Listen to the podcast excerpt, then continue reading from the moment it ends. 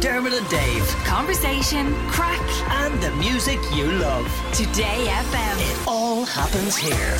Today FM. I want you to picture something, right? Imagine it's your wedding day. You're walking down the aisle, but it's actually a music festival. I know it sounds weird, right? But imagine having a music festival for your wedding, and it was so good it inspired you to create one, a festival, on your own land. So happened to our next guest, inspired by their own wedding in 2019. Cormac Jennings and his wife Sharon created Livestock Festival which took place at the start of July. The big question is, will it be back in 2023? Cormac's on the line. Tell us all about it. Good morning, Cormac. Dave, how you getting on? Not bad at all. It's not often we have a festival organizer on the show. Okay, fair enough. The story behind how this festival came about is absolutely fascinating. So let's go back and relive all this for. So you- you were getting married to Sharon. Yeah, uh, met Sharon in 2014, and in 2019 we decided to get married. So most people kind of go, yeah, we'll either get married here or abroad or whatever. You took a slightly different approach. Well, I had a slightly different opportunity in the farm that I, I was left by my dad. It's a beautiful setting, and there's a magnificent mount, we call it, on the front field, we say. Um, a lovely circular hill with big beech trees all around it. And it was an obvious kind of an idea for us that we'd have a party or a celebration on that area. Okay. It's just a nice setting for a big party. It sounds beautiful, but I mean, you could, you know, have 80 guests and you could kind of just go, right, look, we'll get outside catering in and get Have a a nice DJ and whatever. party, yeah. But, yeah, but you, you kind of went a bit bigger and better. Well, we it was suggested. We kind of came up with the idea, like to do a festival idea. You know, get a few bands in and sort of dress it up like that. And discussing it with a few different people, uh, we decided to go full blown and do a like a proper big festival, worthy of the site, as it were. So, how many people did you have at the wedding festival? We had, now we didn't count who, who arrived and, and everything, but there was about 380 or 400 maybe. wow. You know, all kids and everything Yeah, of course. And then how many acts would have performed? There at- was, I think there was 11 or 12 bands at the at the wedding. so, okay, so hang on, Um, just talk us through the day very quickly then, Cormac. So, you, you, you get married. Did you get married in the church or on the grounds? Oh God, no, no. We we actually got married a couple of days earlier in a registry Right, office, right, right. and then a really good friend of Sharon's had agreed to do a kind of a humanistic kind of ceremony, um, and then the music kicked off. The first of the band started, and it was just a proper festival from then on. There was Wow. different workshops and African drumming and Tai Chi and stuff. And did people stay over?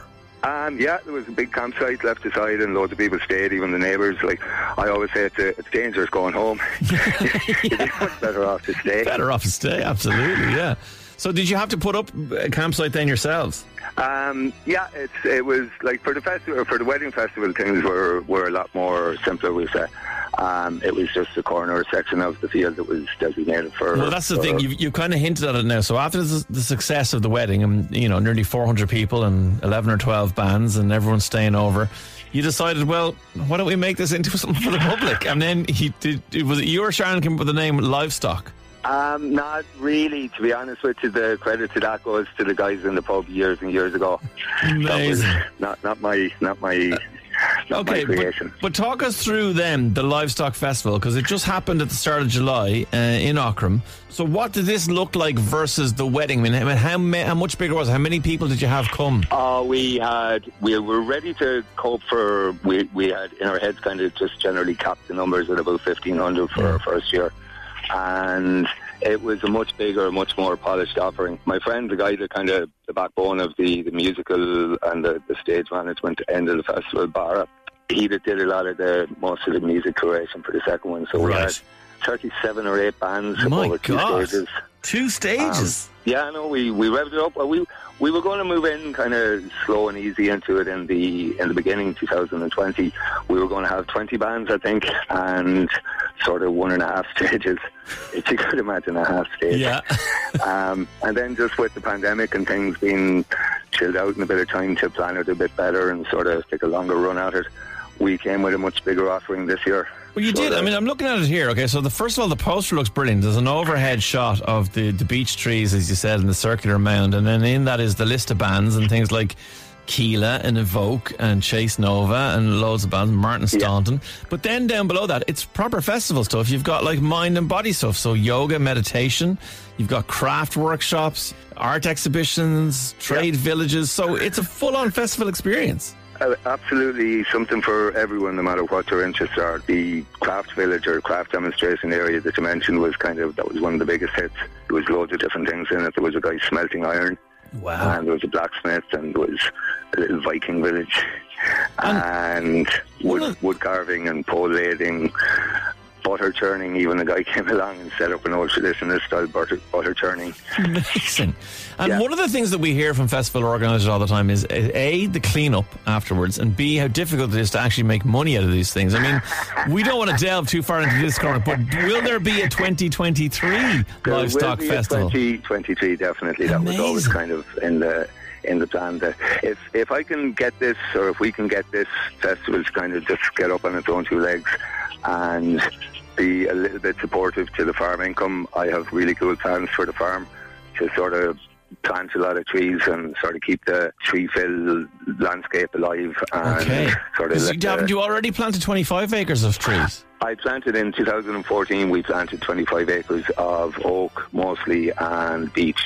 Wow. A few other, a few other variations. I see. So your, your plan is to kind of return the land to the forestry that it would have been at some point. Well, it's, it's in in some in some areas. I won't do it with the whole Hmm. place, but it would be nice just to sort of rewild and just let back and sort of counteract some of the negative effects of a lot of agriculture. Every time you turn on the radio, they're they're saying we're killing the planet.